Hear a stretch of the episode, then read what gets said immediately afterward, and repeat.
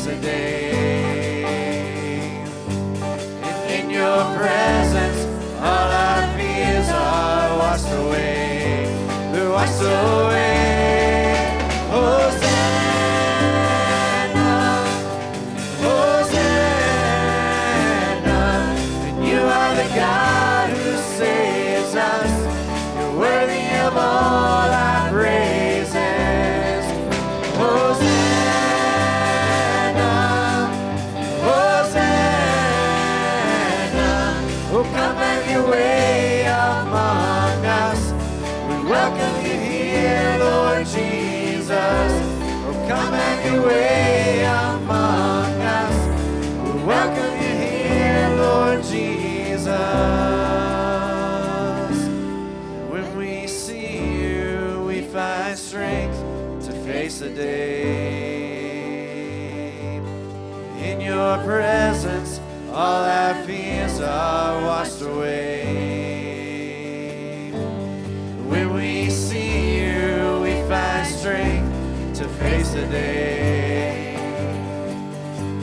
And in your presence, all our fears are washed away, washed away.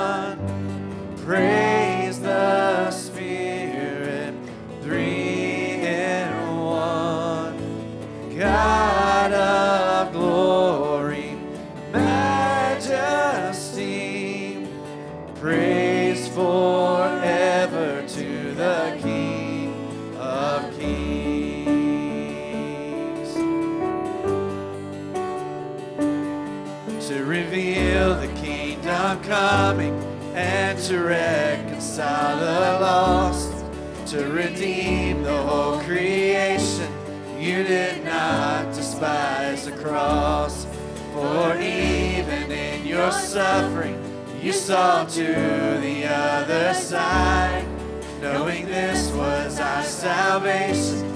Jesus, for our sake you died.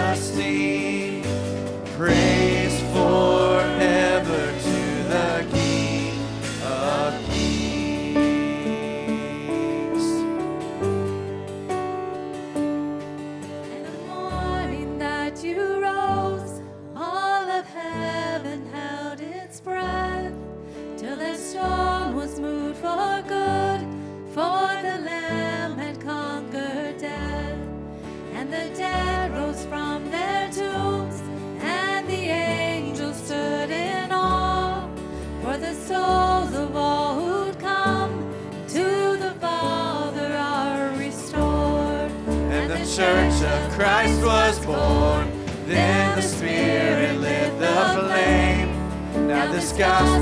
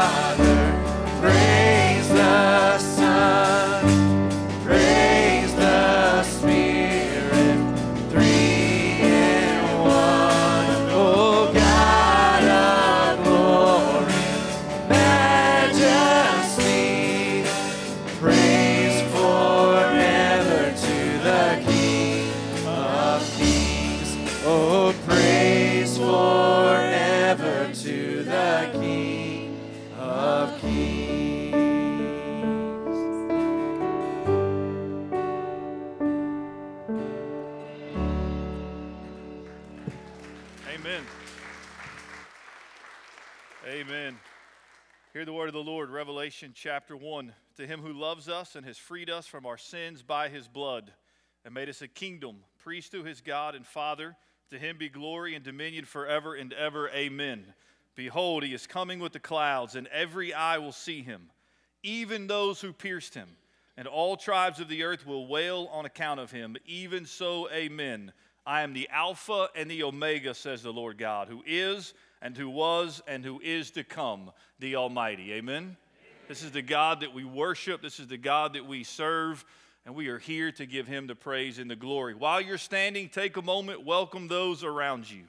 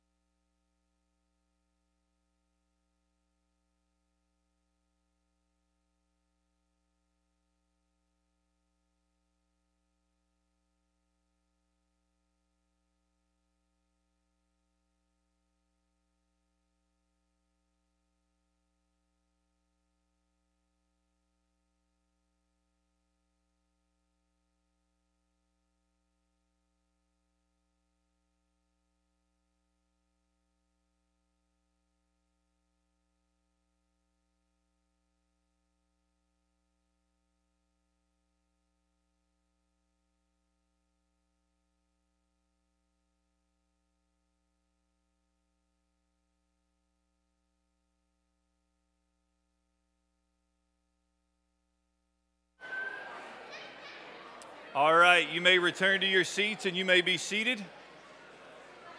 Want to take a moment just to say good morning and welcome. We are glad that you are here to worship with us on this Sunday following Thanksgiving. I pray it was a good week, that you ate plenty and laughed a lot and just enjoyed the many blessings that God has given us. If this is your first time, and I see some first timers this morning, welcome. We are glad that you're here with us. If this is your first time, we would appreciate if you let us know. There's a couple ways you can do that. There's a QR code that you can scan in the bulletin, or there's a connection card um, out there at our welcome desk.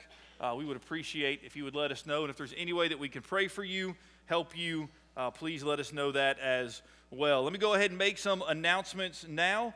Um, I saw several of you stop by the NBC Connect board. You were looking at the tags for Christmas in Coweta.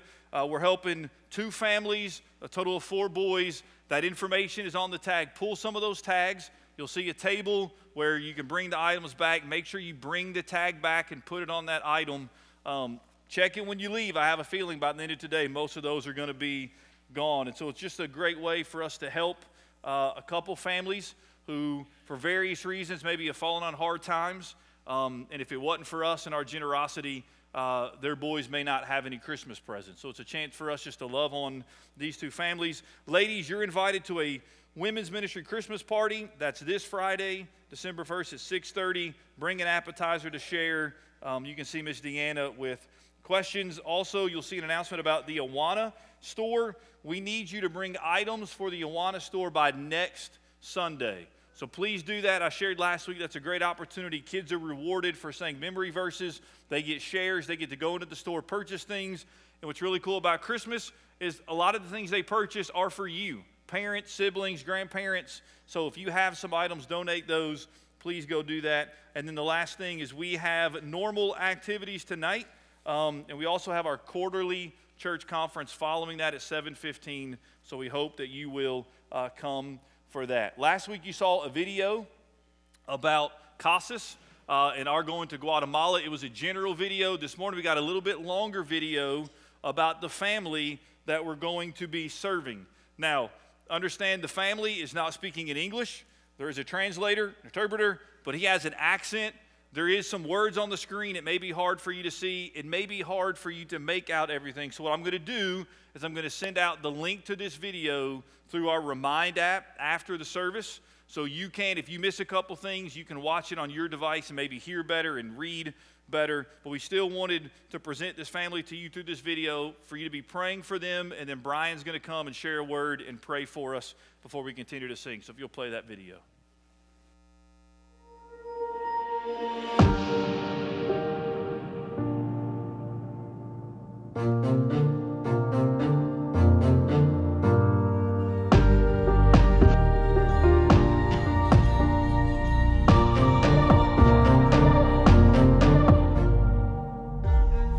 Es Edgar Estuardo Bochpiria. My name is Edgar Estuardo y su, su nombre. Mi nombre es Elba Marina Chaico Rashon. And my name is Elba Marina. ¿A qué se dedican ustedes actualmente? Pues yo me dedico a la albañilería. And uh, uh, the work that I'm doing now is con- construction. ¿Y usted a qué se dedica? Ama de casa. And I'm a, uh, wife, wife keeper. I stay at home uh, taking care of my kid. También tengo entendido que tienen un hijo. ¿Cuál es su nombre? eh, Julian Estuardo Watch. And we got a son. His name is Julian Estuardo. Pues que ya no, que la familia es muy grande y ya no, ya no, ya no entramos. Sí. So some of the things that we are struggling living in the currently house is that we are a large family. We don't have enough room to live together in the house.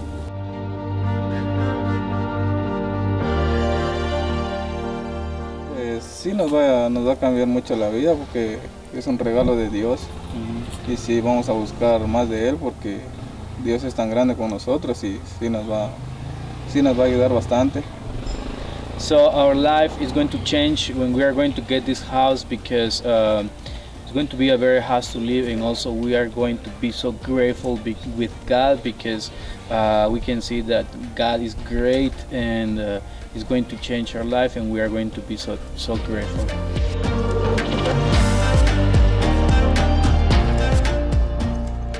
que ore por, por mi familia y por toda mi familia, mis padres, mis hermanos, mi hijo mi esposa y por toda la familia.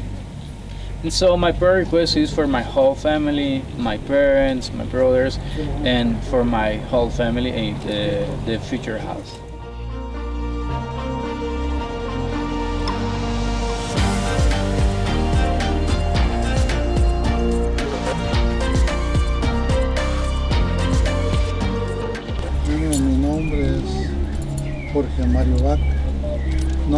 Iglesia es la iglesia Monte Hermón, Pamucá. Estamos en la aldea Pamucá. Uh, so my name is Jorge Mario Bach, and my church name is Mon- Montermon, and my church is located in uh, Pamoca, that is a village from uh, San Raimundo.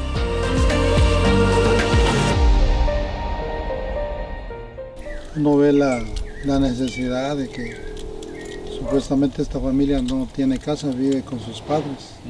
Entonces por eso es que se va. a- he decidido por esa familia ya que si usted se dio cuenta también ellos vivían 12 en una casa. Entonces hay mucha necesidad de esa casa para esta familia. So I saw this family that they are in need and um, they don't have any house to live. They are living with their parents, and in the house that they are living, there is living 12 people in the same house. So that's why I chose this family to build a house.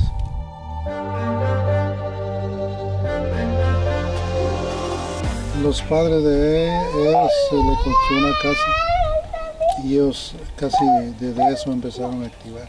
Mm, yeah. Ellos se han convertido a, a Jesucristo desde ese con anterior, o sea que construir la casa espero también que, ellos, ellos no están activando, pero que después, a pesar de esta casa ellos puedan tener una casa mejor en el cielo, pero que ellos también aprecian que puedan activar y buscarle al Señor, ya que es un regalo del Señor de lo que se va a hacer en esa casa, es un regalo del Señor que solo Dios lo, por medio de, de mi persona, pero yo sé que Dios ha tocado casas por Cristo porque se les haga esa casa, pero esperando que ellos también le busquen al Señor. So the result that I uh, I'm waiting for after building this house uh, is that they can attend the church because um, long time ago we built a house for uh, his family, and before we build the house, they attend the church, and that's my hope for this family that they can also attend the church because they can see how love the family, and that's the. Um, the expectation that I have to encourage the family to continue serving and attending the church.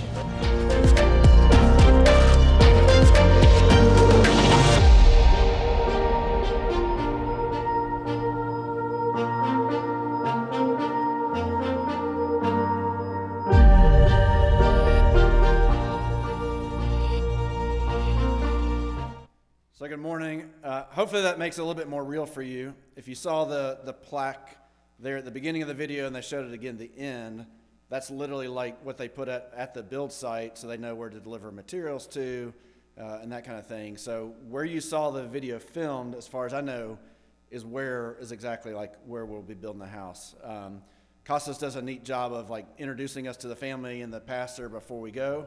Uh, if you couldn't uh, hear or understand, uh, the the uh, husband's name is Edgar, the wife is Elva, and then uh, you actually saw their son uh, at different parts of the video, or you heard him. Uh, but Julian or Julian uh, is his name, I believe. He's he's three. Uh, the pastor's name is Jorge, and as you may have picked up, they currently live with their parents in a house with 12 people. And I'm sure it's not a house that like, we're accustomed to. It's it's a small house, um, but still has um, uh, 12 people in it. So I, got up last week and, and talked about uh, how we needed to raise $11,342 uh, for the house, and we were just a little bit shy of it. Um, but I'm very pleased to report this morning that we've raised that and more. So we've fully funded the house. So let's give thanks for that.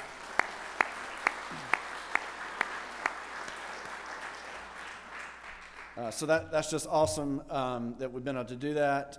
Uh, as I said, we've raised a little bit more. That goes towards the team. So at this point, uh, each team, team member's cost is roughly $800. um, per person. Some uh, we have, I think, six families with two or three people going in the family. So every you know every bit that we give above the cost of the house uh, goes to reduce uh, the amount for the team members. Um, so just ask that you continue to uh, to pray. Now you have a name and faces to go to go with your prayers, um, and uh, as you you know feel led to, uh, to continue to give now through uh, really through January, um, just pray that you would uh, would do that. But if you'll go with, um, to the Lord in prayer with me. Dear God, we thank you so much for this day. We thank you for uh, the opportunity that you've put before us uh, to come alongside Pastor Jorge in, in Guatemala, dear God, and build a family, build a house for this family, for Edgar and Elva and Julian.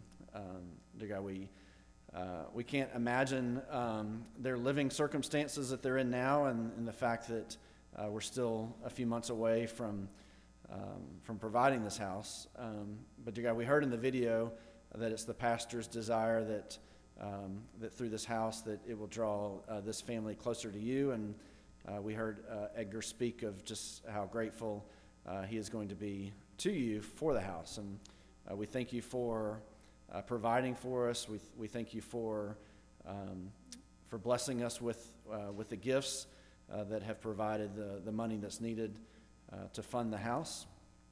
We thank you for um, the team members that, that have signed up. Uh, we pray for the passports that are uh, being processed now. We pray that uh, all those will get uh, completed on time. Um, we pray for uh, our preparation for the trip and just ask that um, th- through this that uh, you work in our own uh, lives and you work through the, the lives of this family and through this pastor and the community.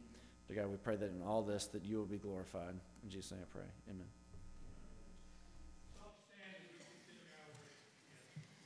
Amen.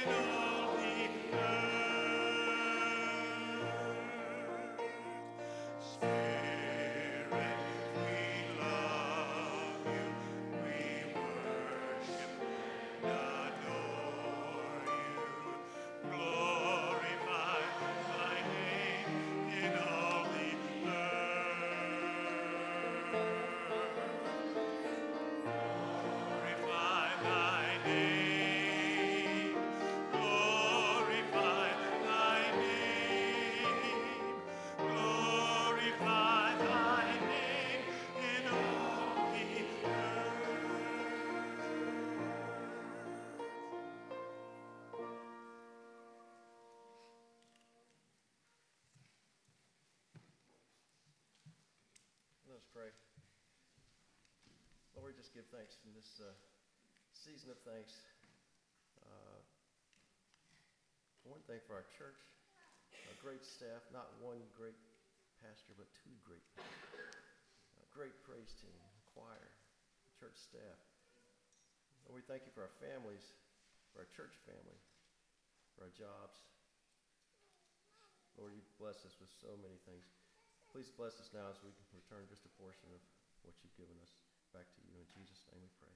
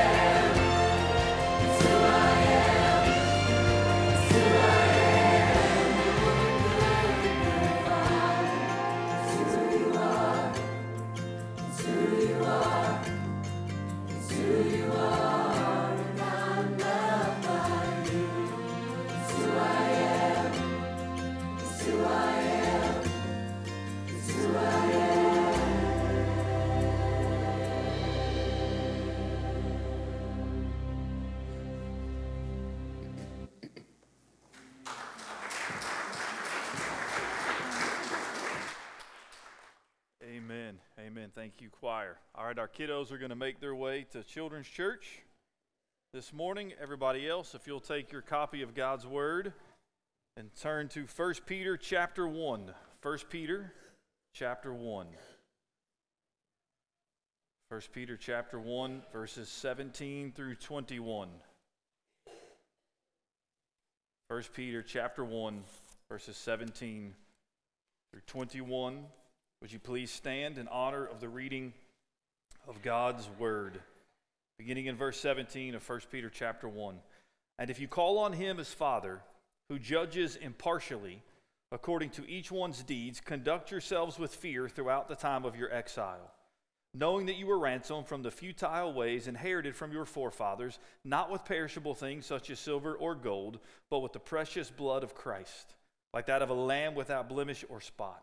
He was foreknown before the foundation of the world, but was made manifest in the last times for the sake of you, who through him are believers in God, who raised him from the dead and gave him glory, so that your faith and hope are in God.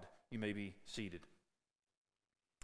There was a woman, she lied dying in her home, and a parish priest came to visit her, and he thought this woman needs the last rites.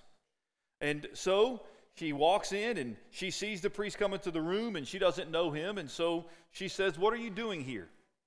He said, I have come to give you absolution. I've come to forgive you. She looked at the man and she said, Show me your hands. She looked at his hands and said, You, sir, are an impostor. For the one who forgave my sins has nail prints in his hands. I'm redeemed by the precious blood of Christ, a lamb without blemish and without spot. In our text this morning, Peter speaks of this precious blood of Jesus Christ.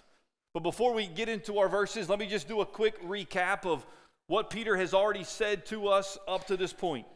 So when you think about what he said, he's begin with because of your salvation, because you've been born again, because you have this inheritance that is secure and safe and kept in heaven for you, because of all that Christ has done for you, then when he comes to verse 13, he begins to give them some imperatives. You are to live this way in light of what Christ has done. The first one we see is in verse 13, set your hope completely on Christ's coming. That's an imperative. Set your hope on Christ's coming. The second imperative we looked at last week in verses 14 through 15. Devote yourself to holiness. In light of Christ's salvation, devote yourself to holiness. The third imperative is in verse 17, and we'll look at that this morning, and that is we are to live in fear to live in fear. What does that mean to live in fear? We will explain that. And then the fourth imperative in chapter 1 comes in verse 23, and we'll see that next week, and that is you are to love one another. So set your hope on Christ, be holy, live in fear, love one another earnestly. We do all of that because of this great salvation. So here's the main idea of our verses this morning. This is the only slide I have for you this morning. I will leave it on the screen the whole time so you got plenty of time to write it down. Here's the main idea. As exiles, remember, Peter says we're exiles, temporary residents. This isn't our home. We belong to a new kingdom under the rule and reign of Christ. Our citizenship is in heaven. As exiles, conduct yourselves with fear, knowing that God is both Father and Judge, and He has ransomed you with the precious blood of Christ. He tells us to conduct ourselves in fear, and then He gives us the reasons we are to do that because God is both Father and Judge, and because we have been ransomed with the precious blood of Christ. So let's just break that down and work our way through these verses. God is, Peter says in verse 17, both Father and Judge. He says, and if you call on him as Father, another translation says, if you address as Father. We've established in our study already, Peter makes it clear that God is the Father of the Lord Jesus Christ and that in Christ He is our Father, that we are sons and we are daughters. God is Father. Now, when you think of a, a dad, right, you maybe think of a loving dad. Certainly, we would say our Father is loving, God is love. But when you also think of an earthly dad, you think of one who has authority. One who has authority over you. As the dad and you're the child, he has authority. So when we think of God the Father, we think of a loving Father, but we also think of a Father who has authority. And Peter's about to talk about that when he talks about God as judge.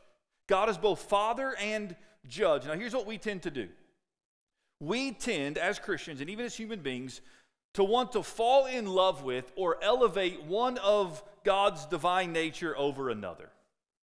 So if you were to take God as Father and God as Judge and put them before many Christians today or put them before the world, which one are they going to elevate?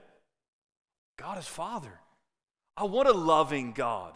I want a God who will just embrace me and love me for who I am and let me live how I want to live. The idea of God as judge, that we're accountable to this God, and that's what lost world don't want to hear that.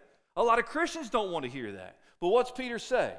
If you call on him as Father who judges, he's not only Father, but he's judge. In other words, he has all authority, and you and I, every person on this planet, is accountable to him. Listen to 1 Peter chapter 4 verse 5. But they will give account to him who is ready to judge the living and the dead. God is judge. And Peter says, Our God judges what? Impartially. Impartially. Acts 10 34. So Peter opened his mouth and said, Truly I understand that God shows no partiality. In other words, hear me, God doesn't play favorites. Your kids may come to you and say, Hey, dad, who's your favorite? Hopefully, you don't have a favorite. If you do, you probably better lie. You're going to hurt some feelings, right? God doesn't play favorites. You can't go before God and say, God, you're going to love me differently or accept me differently or you'll accept me based upon this because of whatever reason. God doesn't play favorites. He judges impartially. Now, notice what it says according to what? Each one's deeds. Let me just give you some scripture. Notice this is all New Testament. Matthew 16, 27. For the Son of Man is going to come with his angels and the glory of his Father, and then he will repay each person according to what he has done. Romans 14, verse 12. So then each of us will give an account of himself to God.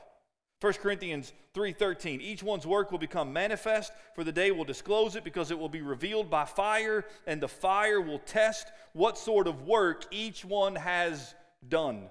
2 Corinthians chapter 5 verse 10 For we must all say that word with me all small word very important for we must all appear before the judgment seat of Christ so that each one may receive what is due for what he has done in the body whether good or evil. Hear me no one is exempt from the judgment seat of Jesus Christ.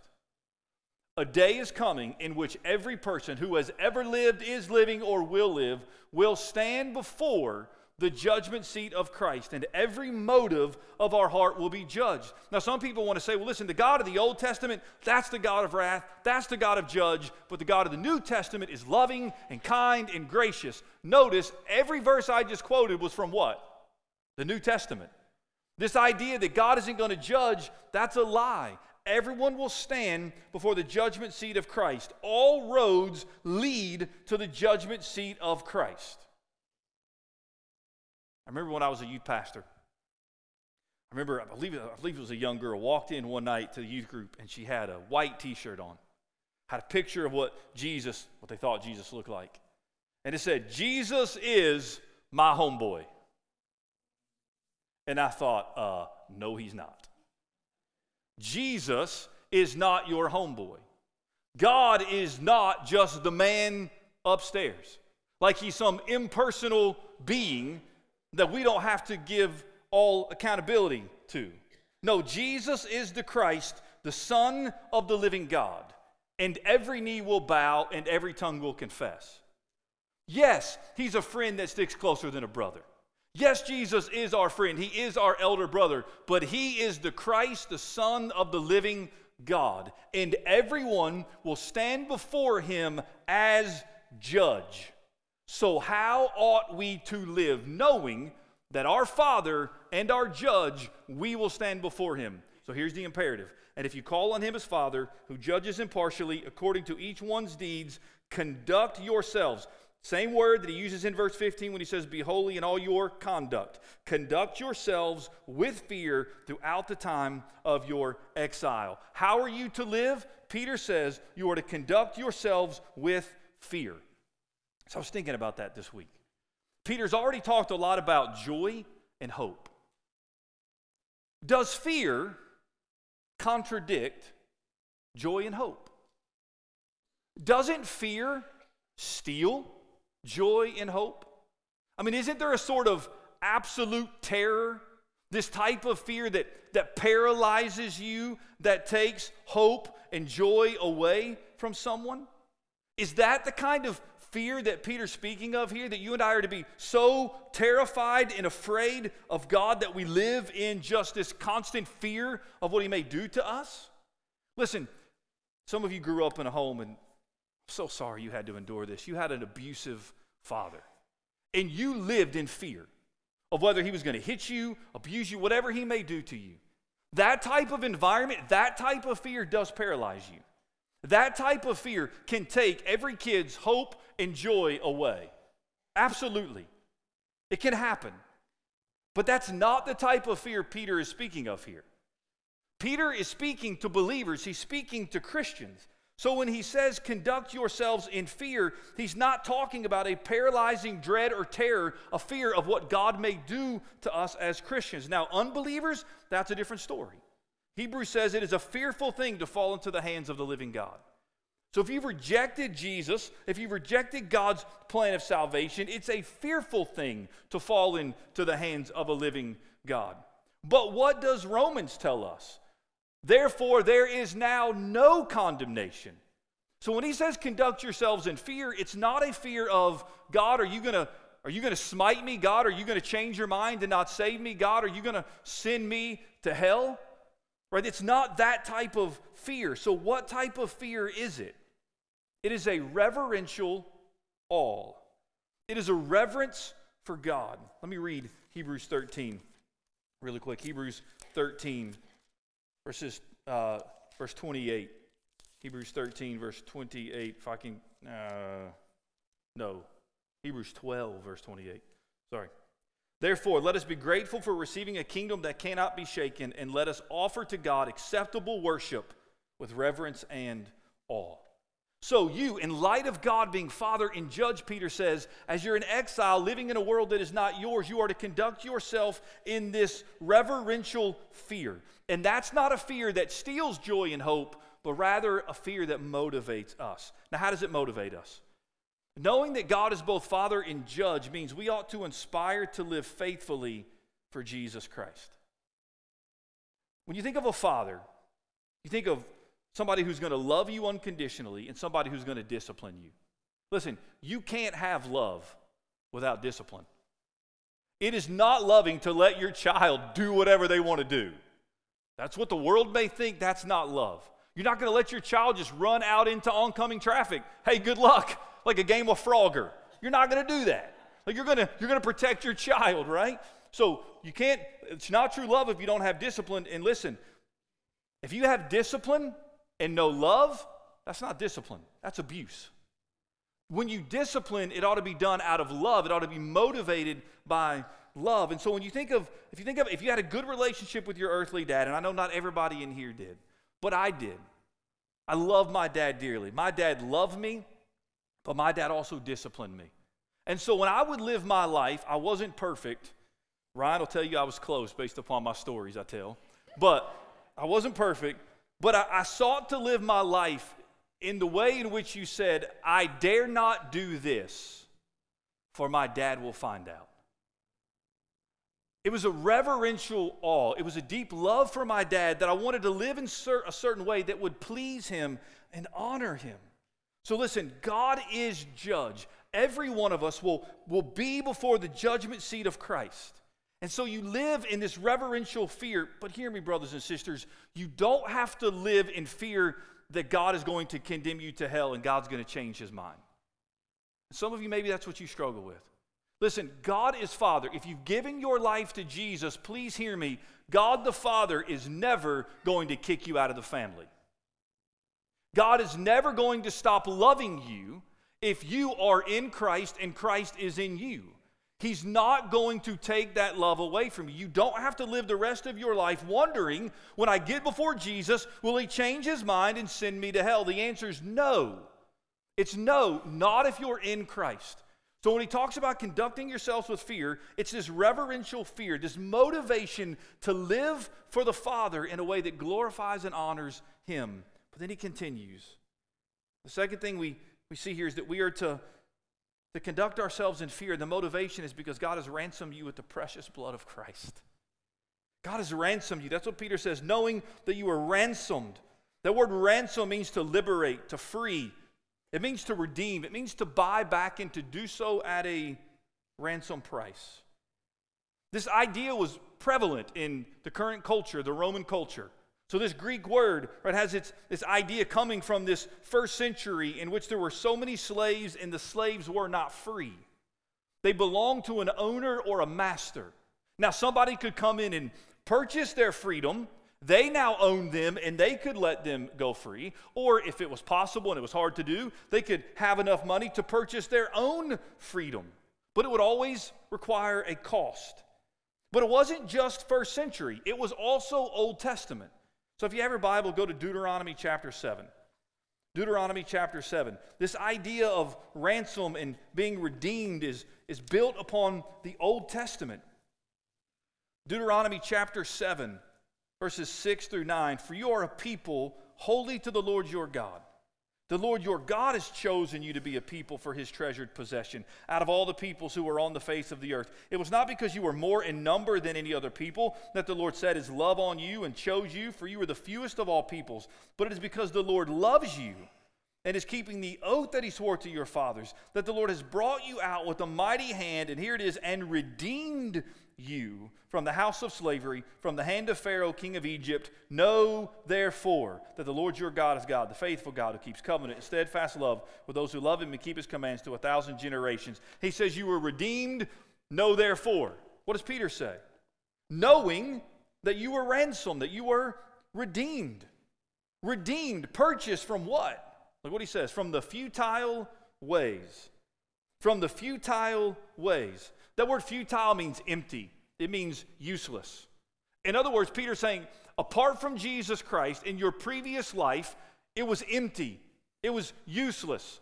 Paul talks about we're dead in sins and trespasses, right? We're enslaved, we were separated. So hear me, you're ransomed not based upon your works. Because your works are like filthy rags. Your works, the best that you have to offer, it's empty, it's useless, it's vanity of vanities, it's, it's meaningless. So you're not ransomed because of your works. Listen, you're not ransomed because of your tradition. Look what he says knowing that you were ransomed from the futile ways inherited from your forefathers.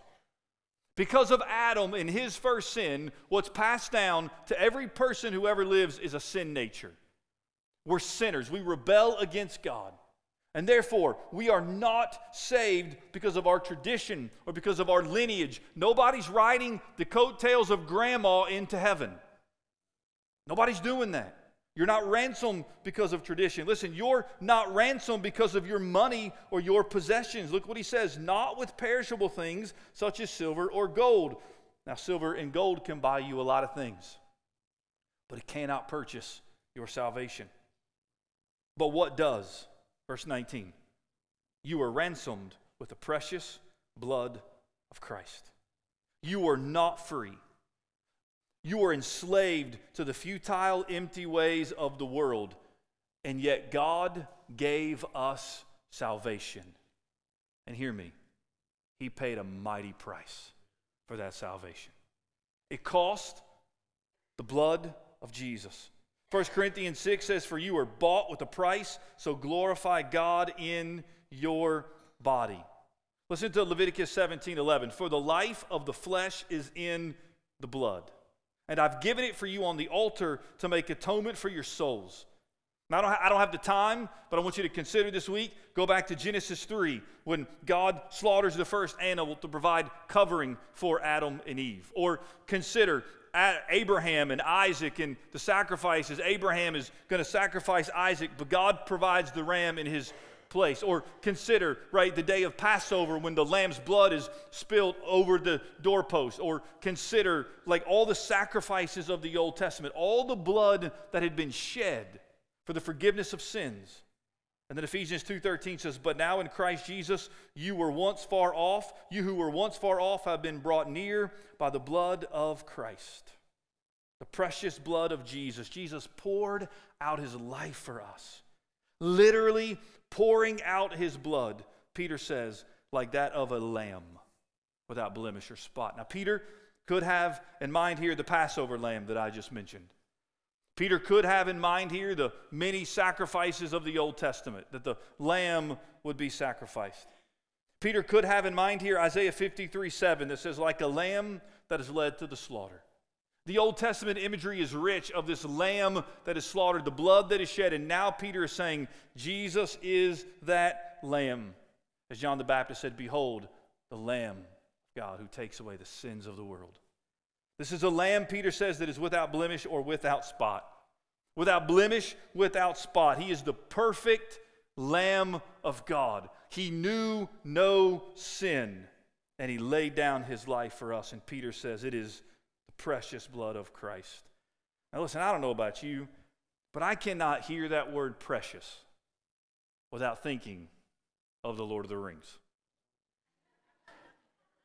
Smeagol, Gollum, right? He gets this ring and he holds it and, you know, he says, My precious. Ryan loves it when I say my precious in that weird little voice, right? That ring, that ring became the most important thing to Smeagol. It influenced him, it changed him, it consumed him, it destroys his life. Consumed by one thing, his precious. Peter says our lives are forever changed, not because of a precious ring, but because of the precious blood of Jesus Christ. The precious blood of Jesus ought to change you, influence you, motivate you to live for Him and to live in reverence before Him. And listen, if there's anybody who thinks that they can come to God and claim the name of Jesus and live and do whatever they want, whatever lifestyle they want to live in, and never repent and turn from their sins, they don't know the cost of the precious blood of Jesus Christ. Because this, that Jesus would die in our place, ought to motivate us to live in fear, a reverential awe and an honor before our God because we want to please Him and honor Him. I read this week of a seminary student who told that when he was a boy, he fell in love with golf. He was given a golf club and a wiffle type ball to hit in the backyard. Well, one day, thinking his parents weren't at home, he decided to grab a real golf ball. So he, he teed it up, and gave it a good old whack, right?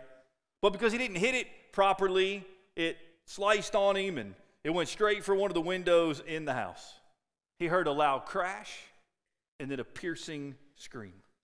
He ran for the house, burst into the living room, and to his horror, saw his mother standing in front. Is that my phone? What in the world? All right. Who's trying to call me? I never leave my phone on. Hmm. Anyways, anyways, all right. So he hears his mother screaming. So he runs into the house, sees uh, blood streaming down his mom's face, and he cried out, "Mother, I could have killed you." His mother hugged him and said reassuringly, "It's all right. I'm okay."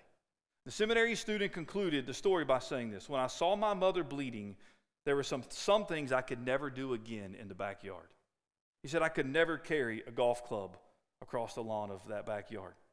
He said, The sight of her standing there with blood flowing down, blood that I had caused, changed my behavior forever. Listen, the precious blood of Jesus ought to change you forever. If you know Christ, you cannot be the same. And all that's glorious, and Peter's not done. So let's continue quickly. Verse 20. He was foreknown, this is Jesus, was foreknown before the foundation of the world. So God has ransomed you, and in ransoming you, Peter says several things. He says, number one, God planned it. God planned it. But before the foundation of the world, it was foreknown. Now, that word foreknown means more than just knowing in advance, it also means foreordained. He foreplanned it. Before the foundation of the world, God planned to send his son, Jesus. Hear me. Your redemption is no afterthought. Your redemption was planned. God didn't, after Satan made a move, call a huddle and call an audible like you do in football, responding to the defense, you change the play. No, God had a plan. It was to ransom his people all along through the blood of Jesus Christ. So he planned it, then he executed it. He was foreknown before the foundation of the world, but was made manifest in the last times for the sake of you. He was manifested. This speaks to his incarnation. The Word became flesh. God became flesh and dwelt among us. And he lived and he died. He was crucified. Now, from a human perspective, it appears that Jesus is murdered. But from a divine perspective, Jesus laid down his life. It wasn't taken from him, he laid it down. So God executed it. Then we notice God completed it. Who through him are believers in God, who raised him from the dead and gave him glory. Jesus is alive, amen. He's alive. He raised him from the dead. He ascended to the right hand of God the Father. So not only is Jesus alive, but he's ruling, he's reigning, and one day he's coming for his people. He is alive. But then God applies this salvation. Look at verse 21 who through him are believers in God. Notice through him. The only way to have redemption, the only way to have forgiveness of sins, the only way to be made right with God, to receive eternal life is through Jesus Christ. Jesus said, I'm the way, the truth, and the life. No man comes to the Father but by me. Do you this morning know Jesus, who through him are believers in God? Not only are you sons and daughters, but Peter says you are believers, you are followers of Jesus, who raised him from the dead and gave him glory. Now look at this so that your faith and hope are in God. Jesus' death is not the last word resurrection is. And suffering, which Peter is about to talk about extensively, is not the last word. Hope is. He says, through Jesus, through his resurrection, so that your faith and your hope are in God. This is what God has done for you in Christ. In light of that, live your lives in such a way that you want to honor and glorify Him. In an art museum in Germany hangs a painting of Christ, wearing his crown of thorns as he stands before Pilate and the mob. Under the painting are the words, This have I done for thee, what hast thou done for me? A young lady by the name of Frances Havergal viewed the painting during a visit to Germany. She was deeply moved. As she gazed at it in tears, she scribbled down some thoughts on a scrap of paper. After returning to her home in England, she felt the poetry was so poorly written that she took that piece of paper, crumbled it up, and threw it in the stove. The scorched scrap of paper amazingly floated out of the flames and landed back on the floor, where it was found by her father, an Anglican minister, a noted poet, and a church musician. He encouraged her to preserve the poem by composing the first melody for it. Since then, that melody has been changed. It was written, a new melody was published in 1873 by songwriter Philip P. Bliss.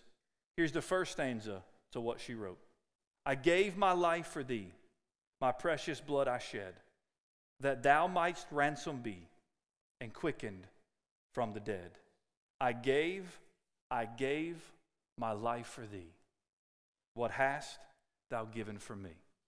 I gave my life for thee. What hast thou given for me? Would you close your eyes and bow your head? I want you to understand that you have a Father in heaven, a God, a creator, a Savior, a Redeemer, who sent his Son to die on a cross for you. We're about to sing one of my favorite hymns, songs called In Christ Alone. He sent Jesus to die on a cross for you. So that if you would put your faith and your hope and your trust in Him, you could be saved. You could be ransomed from your enslavement to sin. You could be free. Free to know God, to love God, to walk with God, to live for all eternity with God. So the question for you this morning is Do you know Jesus? Have you confessed your sins? Have you turned from your sins? Have you thrown yourself upon the mercy seat of God the Father? claiming that only Jesus can save you. If you have not, then hear me, it is a fearful thing to fall into the hands of a living God. And I would encourage you to turn from your empty, useless, vain life of worshiping false gods worshiping the creation, and turn to worship the one true God, the Creator, by confessing, God, I'm a sinner. Save me from my sin. I turn to you, God. Have mercy on me. And I plead the blood of Jesus. Save me. Change me. Give me hope and a new life. For those of us who are believers in Christ, you will and I will appear before Christ. And when we stand before Him, because the blood has covered us, we do not have to live in fear of condemnation. We don't have to live in fear of Him damning us to hell. Jesus has already paid for that. Jesus has paid for the penalty of sin. But hear me, every single one of us will stand before Him, and we will give an account for how we lived this life as exiles, for what we did with His gift of grace that He redeemed us through the precious blood of Jesus. And I don't know about you, but I want to be found faithful. I want to be found, though I, I'm certainly not perfect, I want to be found saying, I gave my life for you because you gave your life for me. These verses are meant to motivate us, to motivate us to serve, to live in reverence and awe of the very God who created us, sustains us, and saves us. So if there's anything in your life that you need to repent of this morning, anything you need to turn from, anything you just need to lay before the Lord, anything that is stealing your joy, your hope, your peace, anything that's keeping you from walking with the Lord, anything hindering your prayers, would you give it to the Lord right now? And would you plead as we sing this song, the precious blood of Christ, for that alone can save and ransom our souls. Oh, Father, speak now as we worship and sing praises to you. In Jesus' name we pray. Amen. Would you stand? And let's sing together.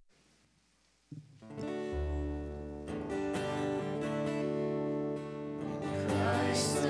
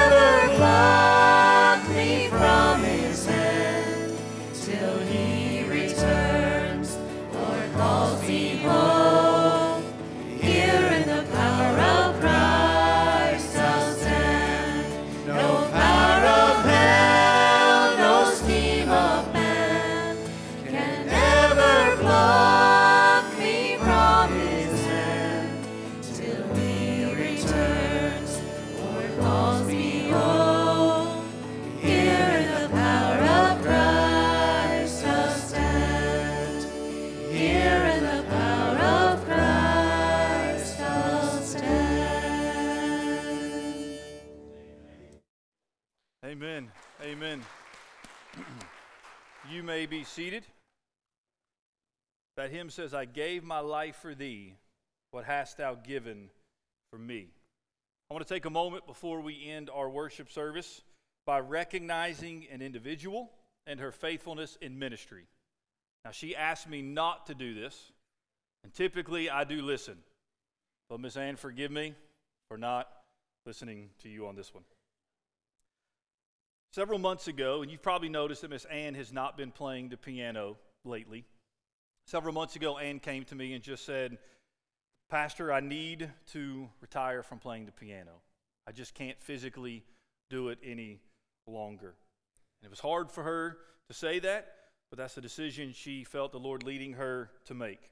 So today I announce to you that after 63 years of ministry, of playing piano in worship services, of doing weddings and funerals and revivals and serving alongside the love of her life, Mr. Curtis. After 63 years, after 20 years at Northside serving, which we honored and, and recognized them earlier this year, that Miss Ann Patton is retiring from ministry. And we love you, and we're thankful for you and your faithful ministry.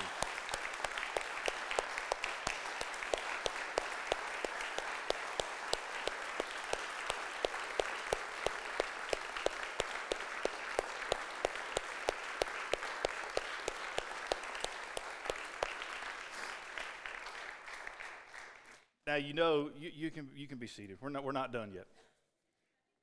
If you know Ann, you know that she's humble and she loves the Lord and she doesn't want any recognition and she doesn't want to take away from Christ. And so that's why she really didn't want me to do anything. But I believe there's a way that we can do this that honors you and honors the Lord Jesus Christ. And so, Ann, I know your love for Jesus, and out of that flows your love for two things your church and your family.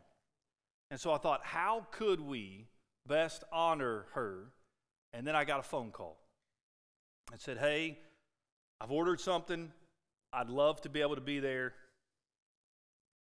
and honor my mom. So, unbeknownst to you, your son Chris is here. And Chris is going to come because he has something he wants to present to you, Miss Ann.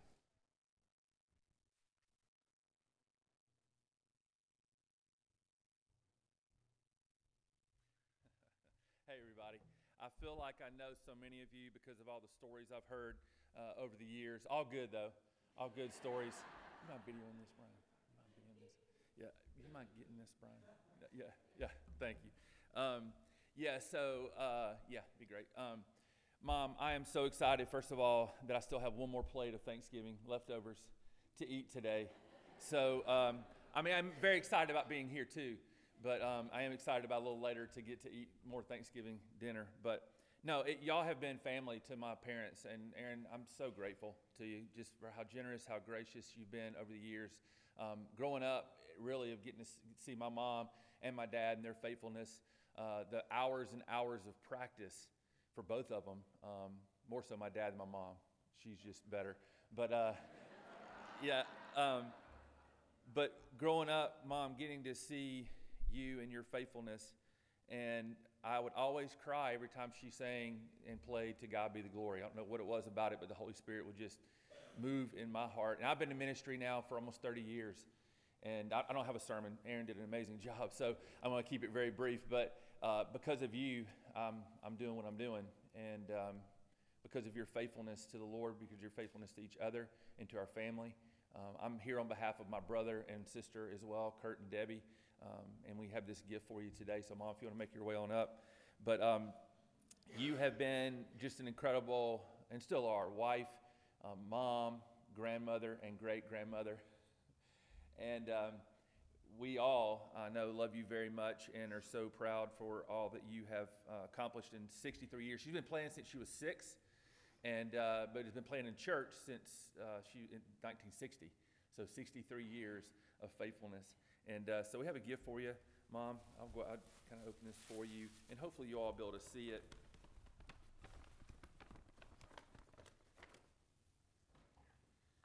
But this is. Um, a little piano and a stool, and then it has uh, engraved on here, Ann Patton, thank you for 63 years of ministry. God has used your gifts of singing, playing, to help countless lives know the love of Jesus. You are remarkable. And then it has Psalm uh, 40, verse 3, which I think is so. I'll this down.